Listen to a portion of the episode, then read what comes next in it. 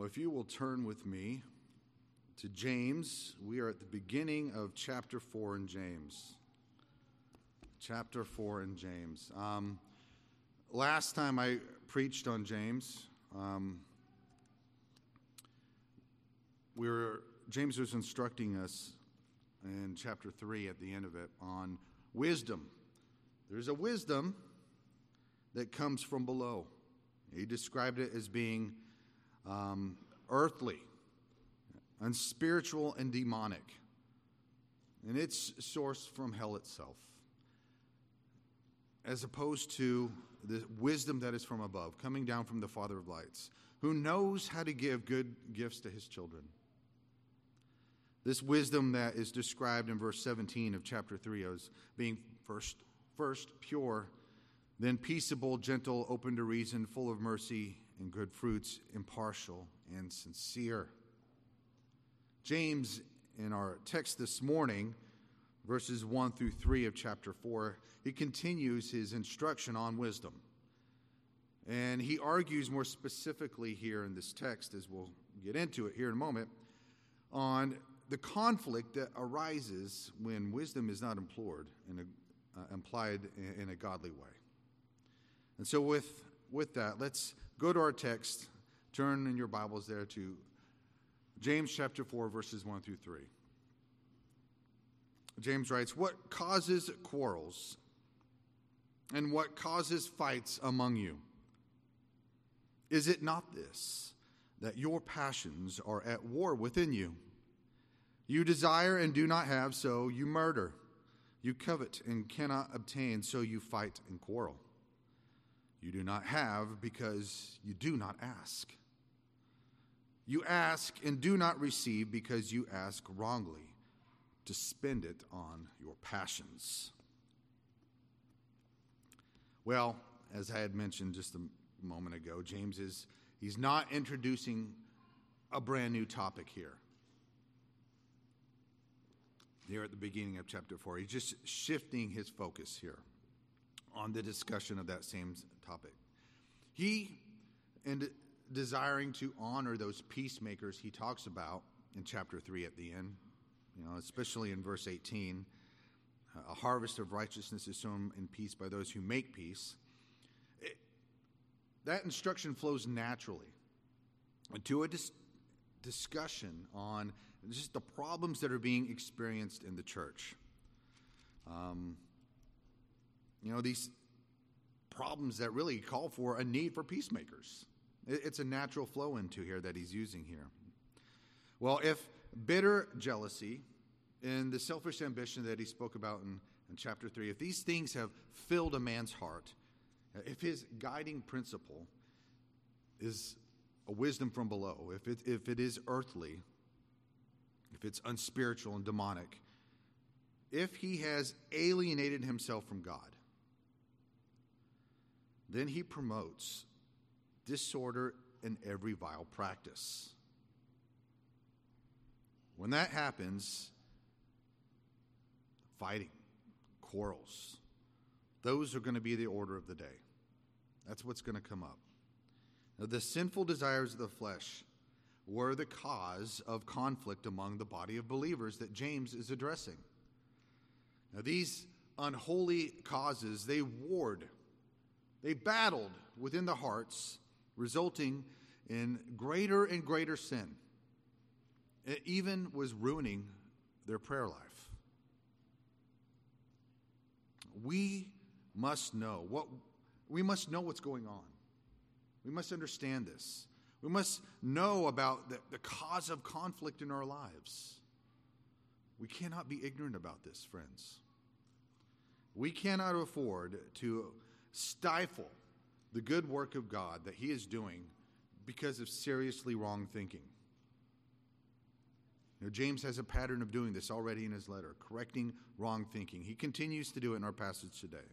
So, question goes where does the cause of sinful conflict where does it come from well my first point is the cause of sinful conflict it comes from within he clearly calls that out in verse 1 of chapter 4. It, call, it comes from within us.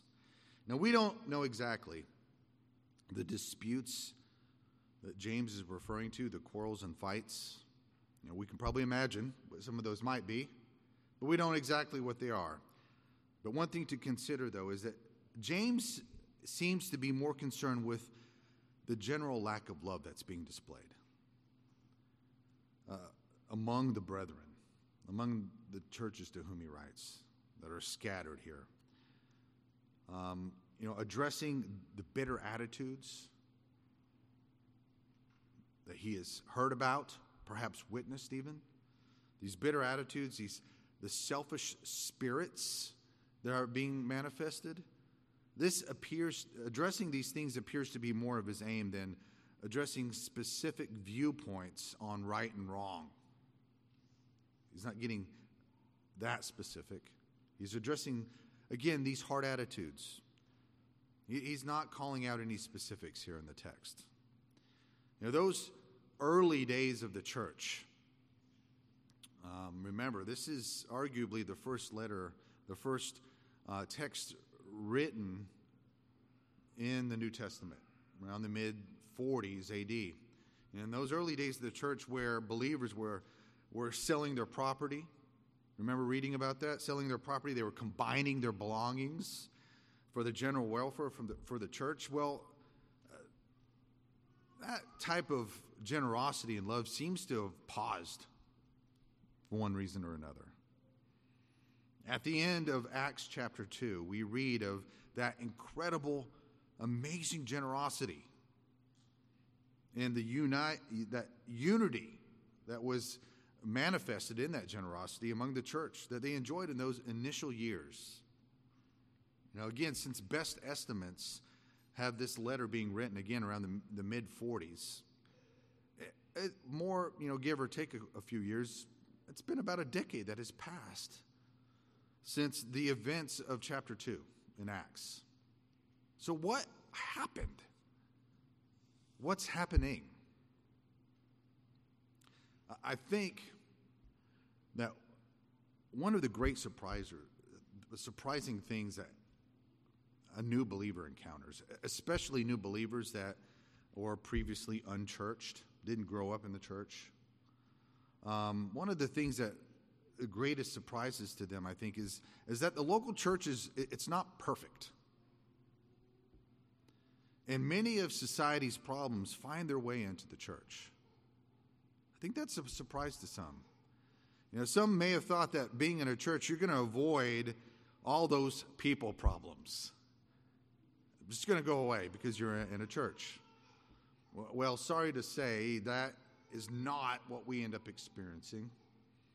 And frankly, it's not what the Bible teaches in terms of our experience. Now, it's certainly what should be happening. We know this. The ultimate peace, really, that Scripture's teaching, can only be found in the person of Christ. That is what Scripture teaches us that we should be seeking in the person of Christ Himself. And well, frankly, the church is full of sinners. It's full of sinners. Does that strike anyone as offensive? To be referred to as sinners?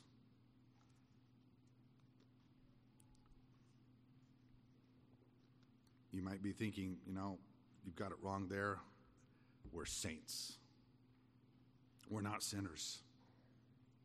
Well, okay, very well. But, beloved, what is a saint but a saved sinner? Being a saint, it's not about one's character as much as it is about one's relationship. And that's, of course, one's relationship to God and Christ. What did Paul, what did the Apostle Paul, what did he refer to himself as? The chief of sinners, didn't he? In 1 Timothy 1.15, he says, the saying is trustworthy and deserving of full acceptance that Christ came into the world to save sinners, of whom I am the foremost. You know, the sooner that we, as believers, as saved sinners, as saints, praise God, as soon as we realize that we are still sinners in need of grace in need of the mercy of Christ every single day, then the sooner that we can appreciate the sanctification that the Lord is working in our lives and what that takes, what that work is that God has to do. That work that's still greatly needed in our lives each and every day because the cause of conflict comes from within. And we constantly need to be on guard. So, what, what should believers expect to be dealing with inside of their hearts? Is it okay that a godly man or a godly woman battles with worldly desires in their own hearts? Well, yes and no. Yes and no. No, in that these worldly desires, they reflect the reality of the corruption within, uh, which it's certainly not a good thing. That corruption that still clings to us. However, you know, that's not something that we can completely escape of this side of heaven. It's, it's what the Bible teaches. We, we cannot completely escape that until we die or the Lord comes back. But yes, it is okay since, you know, this presence of the struggle against these desires is a good sign. You want to be seeing that happening in not only in your life, and of course, first and foremost in your life, as you're not looking around at the faults in others so much as you are starting with yourself, but you want to see that in your life. You want to see it in your children's lives. It's a joy for a parent to see a child struggling over that and coming to you and sharing that, is it not? It is a good sign. It is a good sign. It is a sign of the work of the Holy Spirit upon the believer's heart. Now, our lives as Christians is a battle. James says, a war within. Thomas Manton that Puritan, he wrote that there is a double nature in the best people. A double nature in the best people. That would be that sinful nature inherited from Adam that still clings to us again until we, until we die. And then the, the Holy Spirit tabernacling within us, residing within us, continually at war with each other continually. Now, Stephen, Stephen Clary, he, he taught about this just recently in Sunday school. In Galatians 5:17 it reads, "For the desires of the flesh are against the spirit, and the desires of the spirit are against the flesh. For these are opposed to each other, to keep you from doing the things you want to do." That is so true. You know, the Spirit no sooner presents a good idea than the flesh rises up in defiance against it. Amen? There is pride and passion, there is earthly mindedness, uh, envy, sensuality, unbelief, self seeking, th- this worldly thinking that's going on raging in this battle. And as soon as you decide to repent, believe, pray, these desires are ready to hinder you, to distract you so that you cannot do the things you want to do.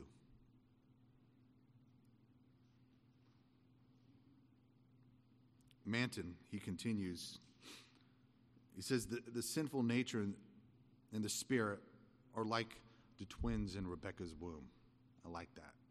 You know, if you know the story between Jacob, um, you know, and what he had to deal with, and uh, that battle and the struggle, and um, and then of course Isaac and Rebecca, and the, struggle that went on in that family. Um, th- these worldly desires, they stir up and, and they rage more in the heart of the godly man than they ever do in a wicked person because of that battle, that conflict that comes from within. Well, Luke, he captures Jesus' teaching on this um, when he's explaining the, uh, the parable of the sower. Pastor Wright, he'll, he'll be getting to it soon enough. Uh, in Luke chapter 8, in verse 14 and 15, he says, And as for those, as for what fell among the thorns, they are those who hear, but they go on their way. They are choked by the cares and riches and pleasures of life, and their fruit does not mature. And for that, in the good soil, they are those who, hearing the word, hold it fast in an, in an honest and good heart, and they bear good fruit with patience. They, it doesn't say with bear good fruit and it's a piece of cake. It's with patience. The wicked doesn't possess the Spirit of God at all. We know this. So any conflict that may come into their hearts, it very soon dissipates. But that's not so with the believer. Now, he presses onward. And as Christ said, by the grace of the Holy Spirit, he bears fruit with patience. You know, that patience, again, that Jesus talked about, beloved, that's the war within.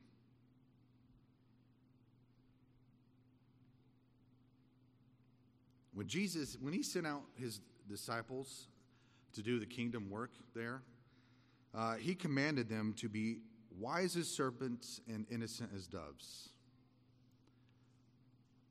And knowing or, or being wise to the potential of the sin in their own lives, in our own lives. It, it, that crafty nature of sin.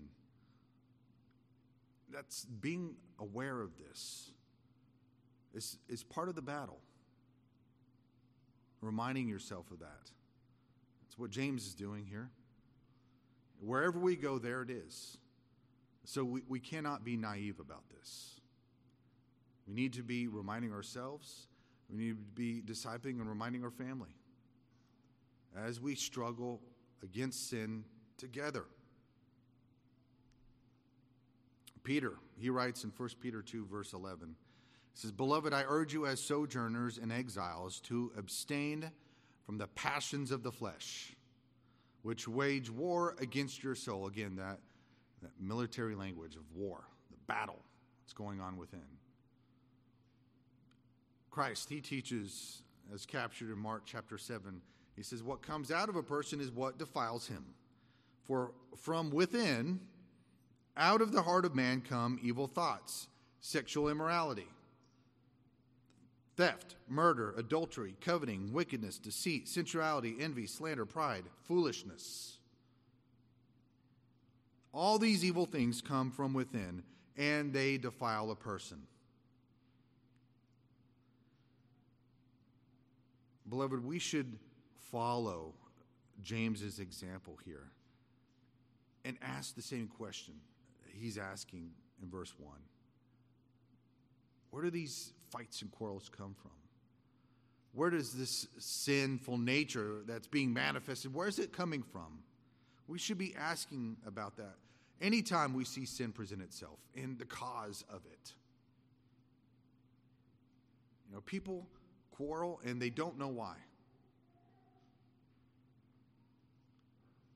Usually, world desire is going to be at worldly desire is going to be at the bottom of it somewhere.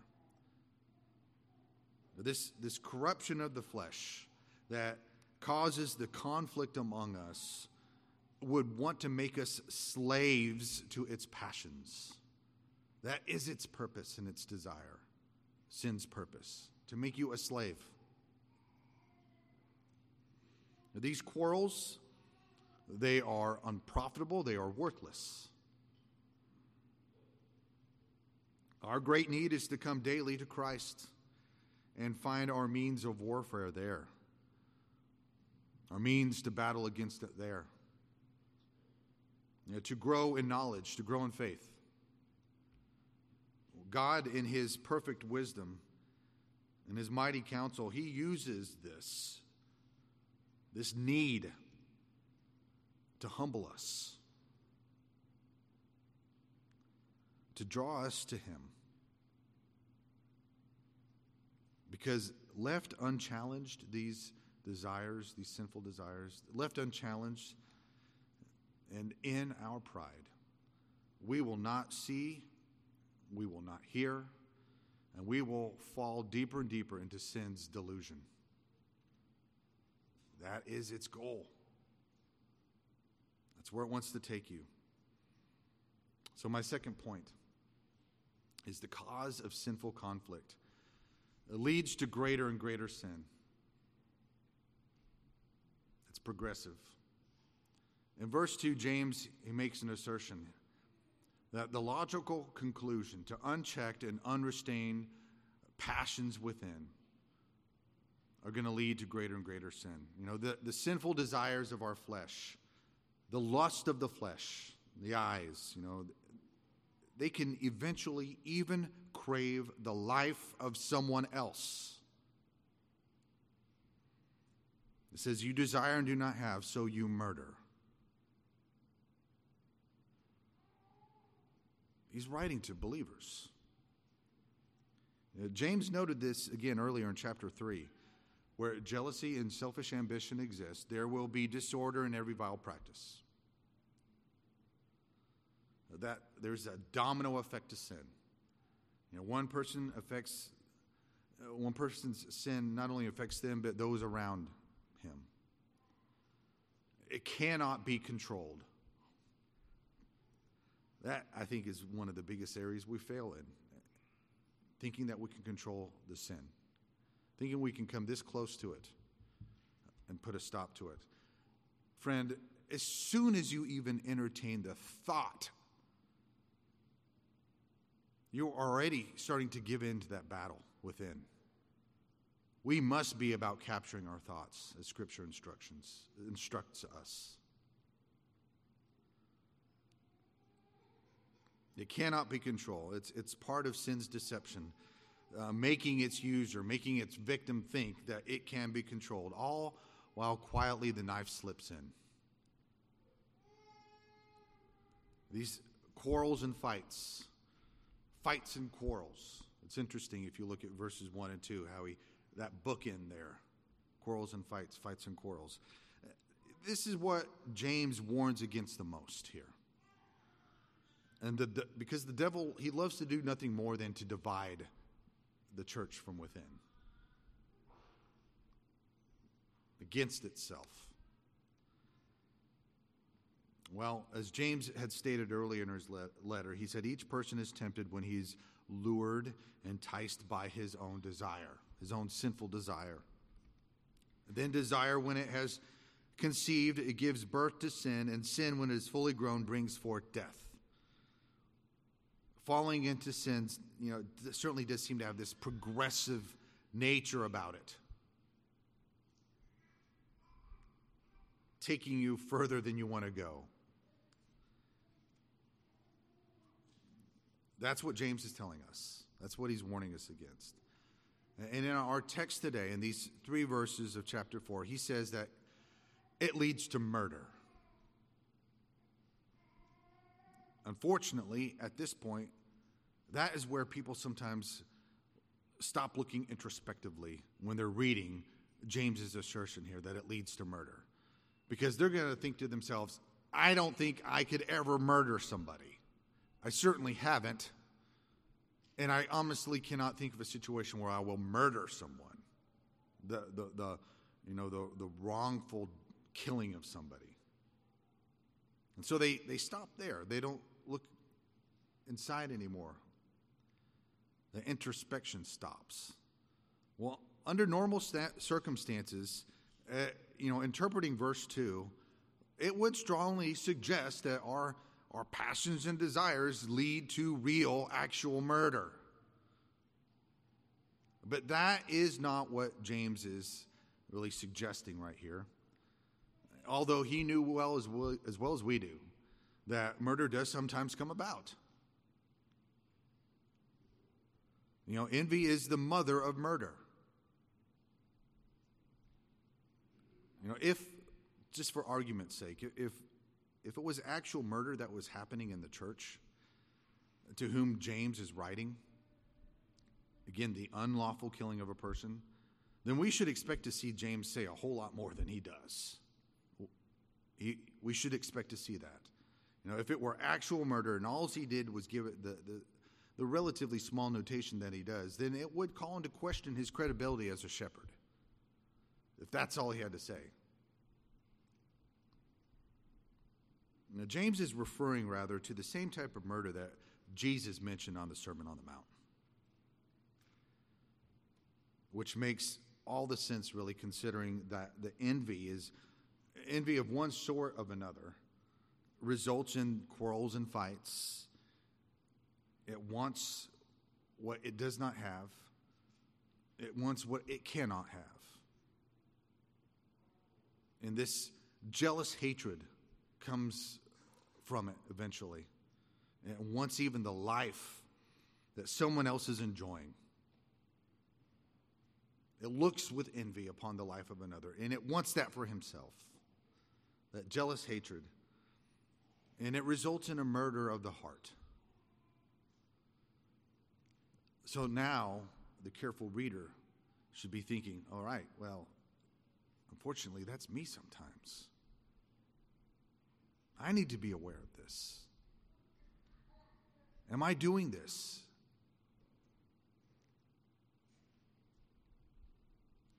It's, it's the subtle thing, friends, envy, and what it does, and the bitterness that it causes. You know, we, we tend to think that hatred means you're going out and slashing people's tires. Most often, that's not what's happening. James's readers were, were doing this, and he was addressing it. It's certainly a big change from those harmonious days after Pentecost. Um, so, the, the, the, envy that James wrote, wrote about in chapter 3, which gives fuel to the sinful desires in chapter 4, is about someone who thinks that he can arrive at happiness without what someone else has or what someone else is. I want to be that person. Boy, that, what's a, dangerous line of thinking right there sometimes. There's good things to want to emulate when you see a, a brother or sister doing. Paul told his readers to do that, do as I am.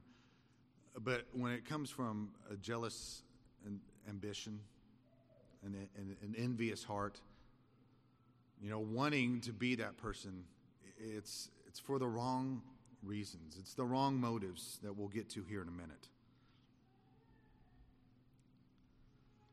You know, Manton, uh, Thomas Manton, he noted that this very same envy that James is seeing in the church is what brought Cain to murder Abel. It provoked Esau to chase after Jacob. He never did murder Jacob, certainly hated him. It persecuted and it sold Joseph. It resulted in Aaron and Miriam having to live outside the camp. It, it brought Dathan and Abiram down alive into Hades.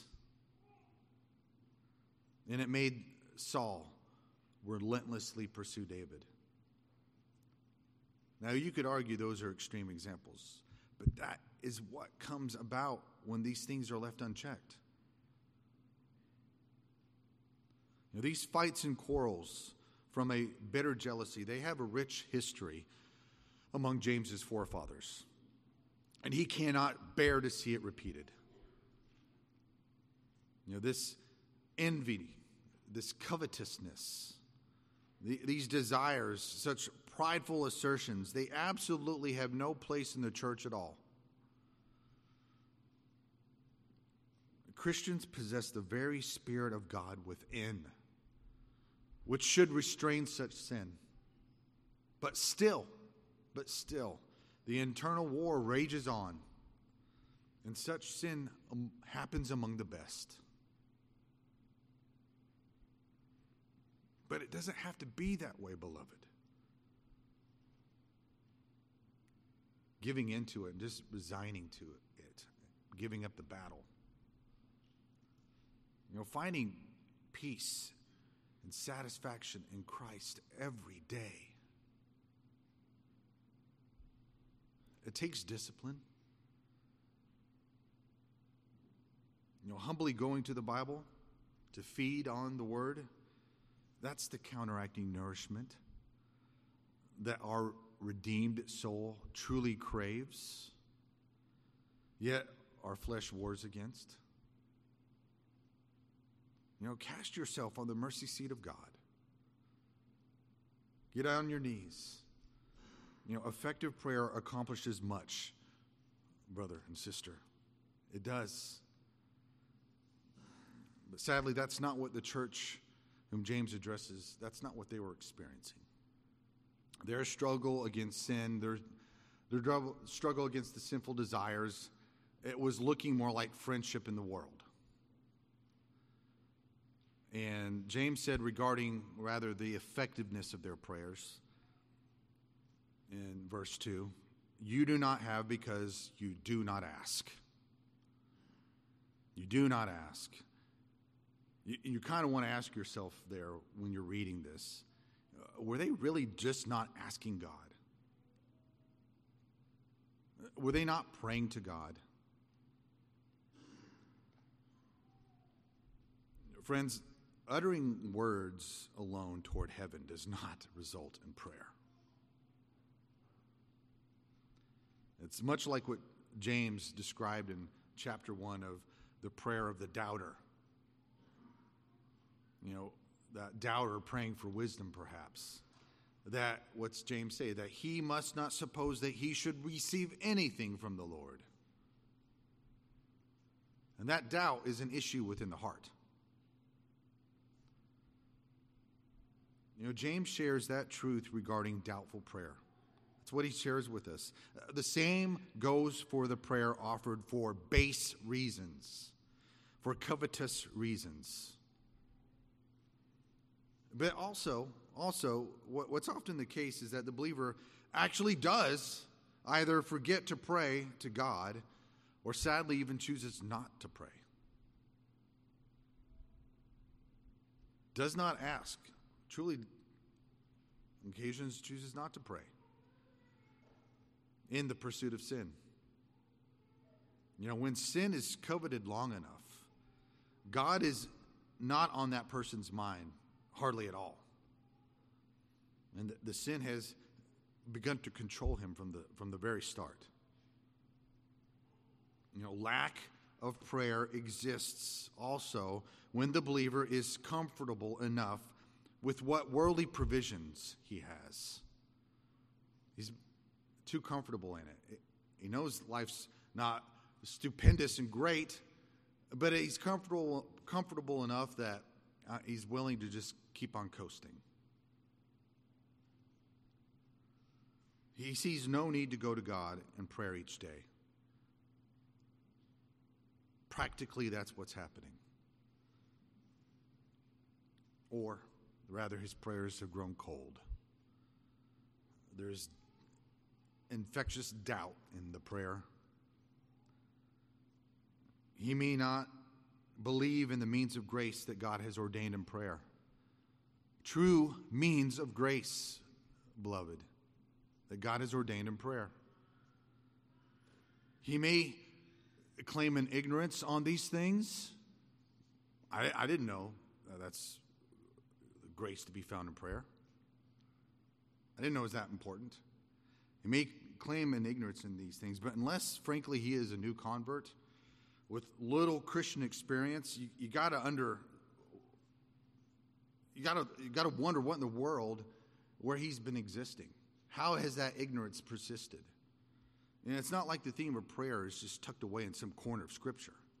It's throughout Scripture our Lord and Master, the Son of God, prayed to his Father constantly because he needed his help.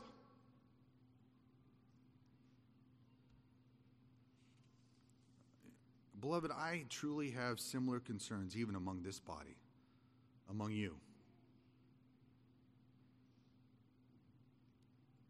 If everyone claimed to understand the means of grace that God has ordained in prayer, then how is it, for example, how Pastor Wright reported a few Sundays ago that our prayer service is one of the least attended parts of the Lord's Day? And if you say that you don't understand how prayer is a means of grace, then how are you satisfied to remain on the milk and not find the meat? I, my goal is not to upset anyone here, but to encourage holiness, as James is doing exactly here in this letter, right here in this passage.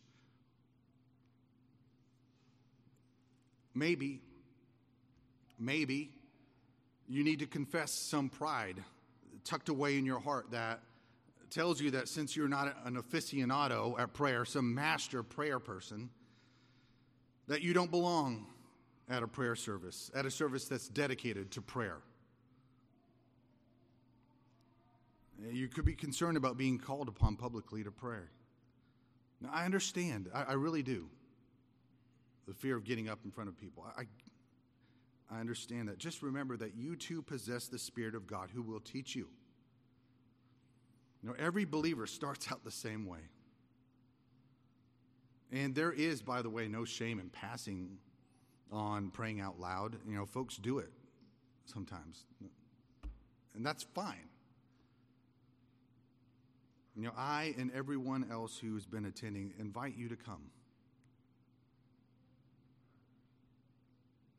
Which brings me to my third point. The cause of sinful conflict ruins prayer.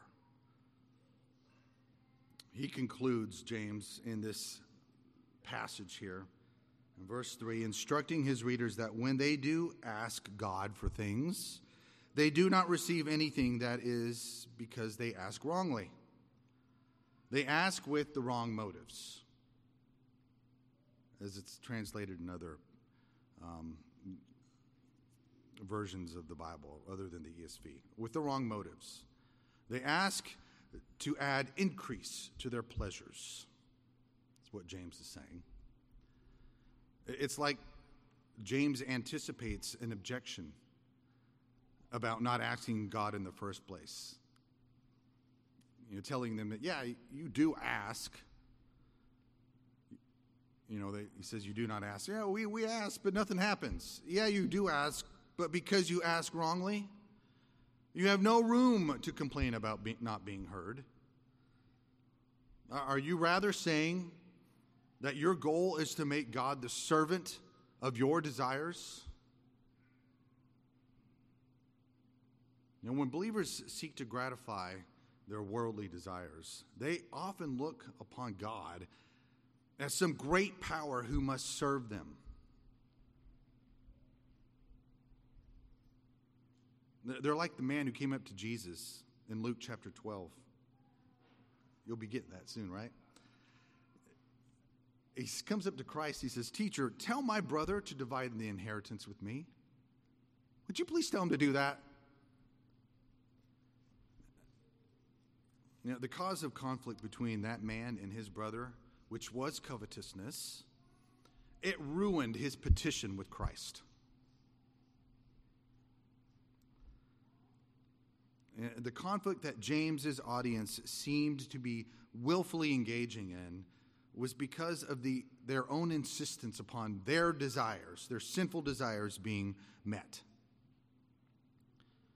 It caused them to seek their own kingdom, not God's kingdom. And that, friends, that's playing right into the devil's hand. He loves to get you at that point. He wants you to elevate his own wicked kingdom, and he is happy to let a believer advance his own kingdom at the same time. And I don't believe, truly, I don't think I've ever spoken with a believer who had not experienced some of God's rejection in his or her, her prayer life for various reasons, but experience, you know, unanswered prayer or even just outright rejection.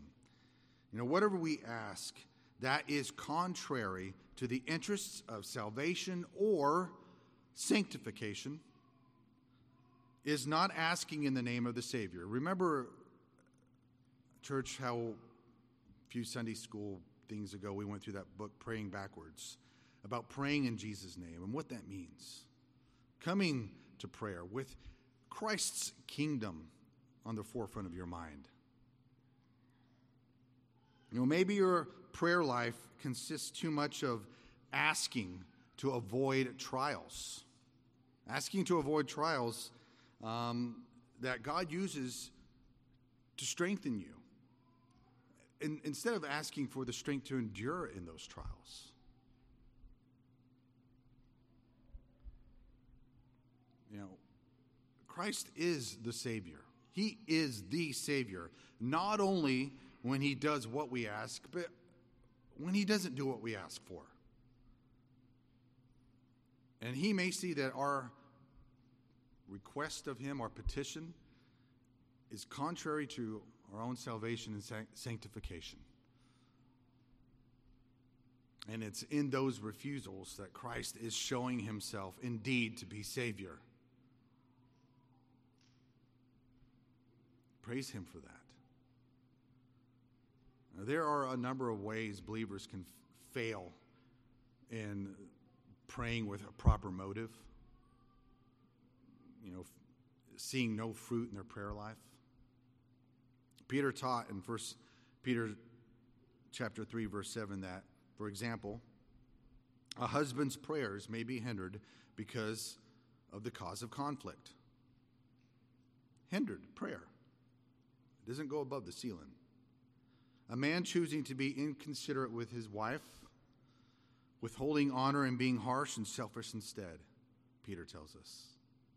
That will hinder your prayer life, ruin prayer life. The psalmist in Psalm 66, verse 8 says, If I had cherished iniquity in my heart, the Lord would not have listened. Is that happening in your prayer life all too often? The cause for failure in prayer it lies not in God, but in man. Every single time. In us. And unless a man's purpose in prayer is to see God's will be done, then the purpose becomes man centered you know, to spend it on his passions, James writes. On his passions, on his pleasures. The right sort of prayer rather seeks God's solutions, not, not man's solutions. Man's solutions elevate man. God is not in the business, so to speak, in elevating man. We don't need any help there either. If anything, man needs to be humbled. But here's the thing here's the thing that we must be concerned about our purpose in prayer. Why are we going to the Lord in prayer? You know, consider why you are praying, is the point that James is, is driving at here.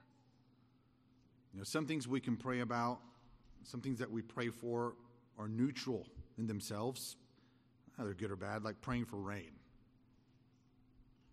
But with wrong motives, it can ruin that prayer. You know, it's not enough to make God the object of your prayer, He must be at its purpose as well.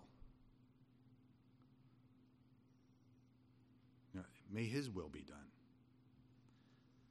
So, how can you get your motives right in prayer? That's a very important and necessary question. Thank you for asking. Um, you know, nothing makes us see the necessity of God's help for our prayers more than this. You know, realizing a need for a godly purpose in our prayer. Boy, do we need God's help for that. Again, I turn here to Thomas Manton. He has some very good advice here I want to share says to have a right and God honoring purpose requires the presence of the Spirit of grace. He says supernatural acts need supernatural strength. You need the Spirit warring against your flesh and prevailing. It is true in these eternal things that we deal with that the flesh does give birth to flesh. Can't expect anything else. You know, water can't rise higher than its fountain. You know, our corruption that we have, that corrupt nature, it aims at its own welfare, uh, ease, and preservation. Therefore, relying on our own reasoning alone, it's not going to work. We can't. It requires the strength and it requires the Spirit, the strength of the Spirit. So go to God. Go to God. Beg, plead with Him for uprightness in your prayer life. You know, that his, is His gift to you to do these things, this work in you, as well as many other graces that He gives into your life. Calls us to pray to Him. Certainly, He will help us to do it in the right way. The help that we have from the Spirit is to make requests in accordance with God's will. That is, to make godly requests for God's sake. And yet sometimes we pray with a proper motive, proper purpose, and sometimes the answer to prayer is just simply delayed. It's, it's delayed. It's not because we ask with wrong motives. You know, praying for someone's salvation, for an example. Uh, it may be certainly in accordance with God's will, but His timing is all about any fruition that comes forward here. It's in His timing. That's also part of His answer. You know, sometimes bearing in patience is about waiting on the Lord. It's one of God's favorite means of testing. That delay in prayer, man, it tests you, doesn't it? That delay in answered prayer, it is. God uses it to draw, continue to come to Him and pray and pray and pray. And unless the Spirit leads you to just accept a situation as it is, to endure it, kind of like what Paul experienced when he prayed for that the thorn in his flesh to be removed, and the Spirit kind of said, "Stop. Christ is sufficient for your need." Unless you know it's in a case like that, then don't fail in your praying. Continue to pray. Continue to pray for that lost loved one.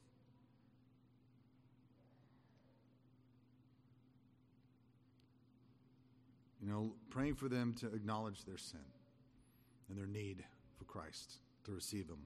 You know, that's, that's part of sowing seed, beloved. That's parting so, of sowing seed, that, that prayer. And if it is God's will, and then in His timing, there will be a reaping. before I close off here, I actually want to, to encourage a certain type of conflict. Because conflict isn't always bad. You know, we must be on constant guard, of course, because of our sinful flesh, but conflict's not always bad. Some conflict is just a natural part of the diversity that God brings into our lives with each other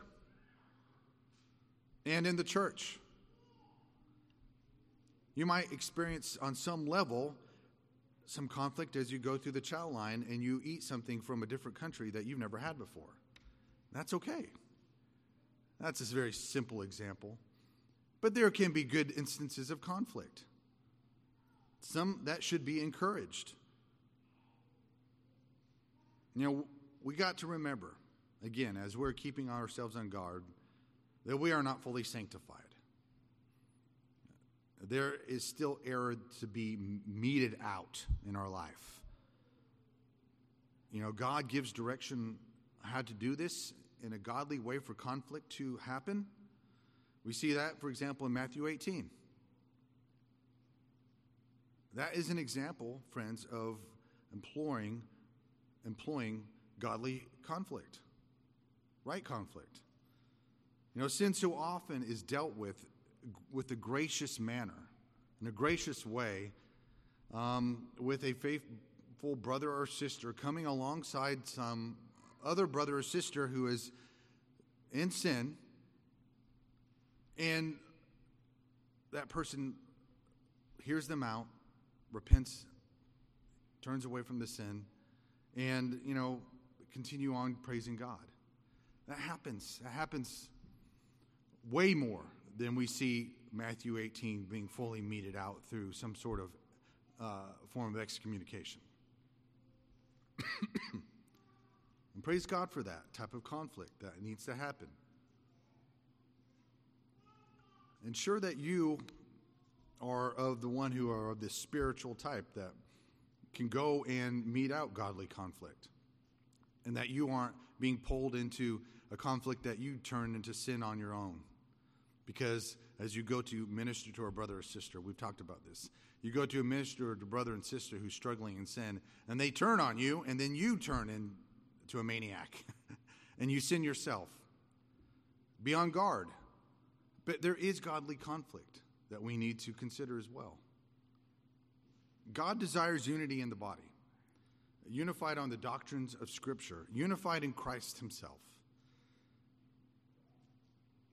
However, we're not going to go about applying the teaching of Scripture the same way.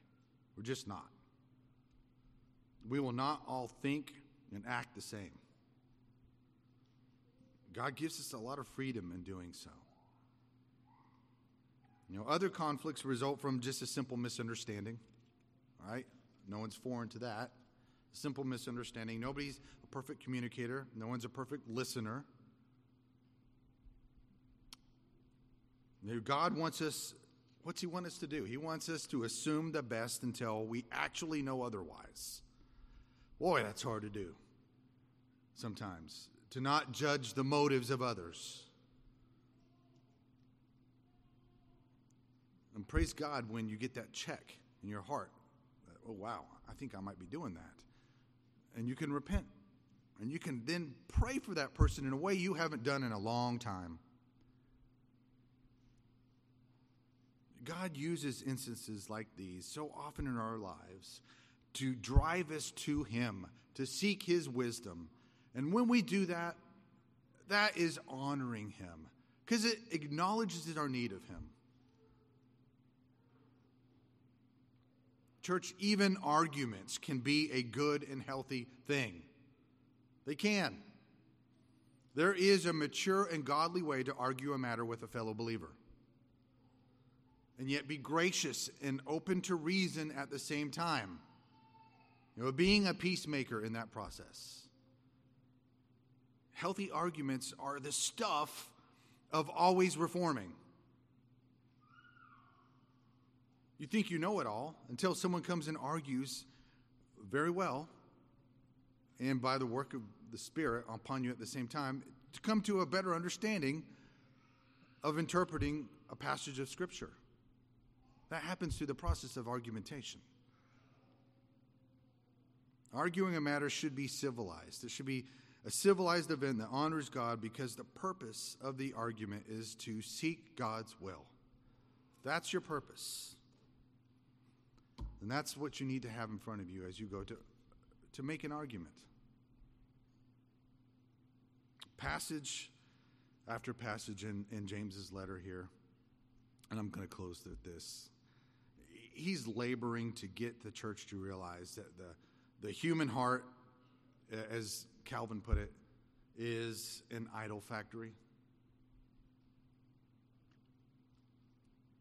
In these first few verses of chapter 4, we learn that the ugliness of our, of our heart idols is what is responsible for the strife that we bring to each other and for what we receive from each other. You know, our spiritual problems, our spiritual problems, you know, those problems most concerning from a kingdom perspective. Those, those are not outside of us, they're within us. The cause of sinful conflict comes from within.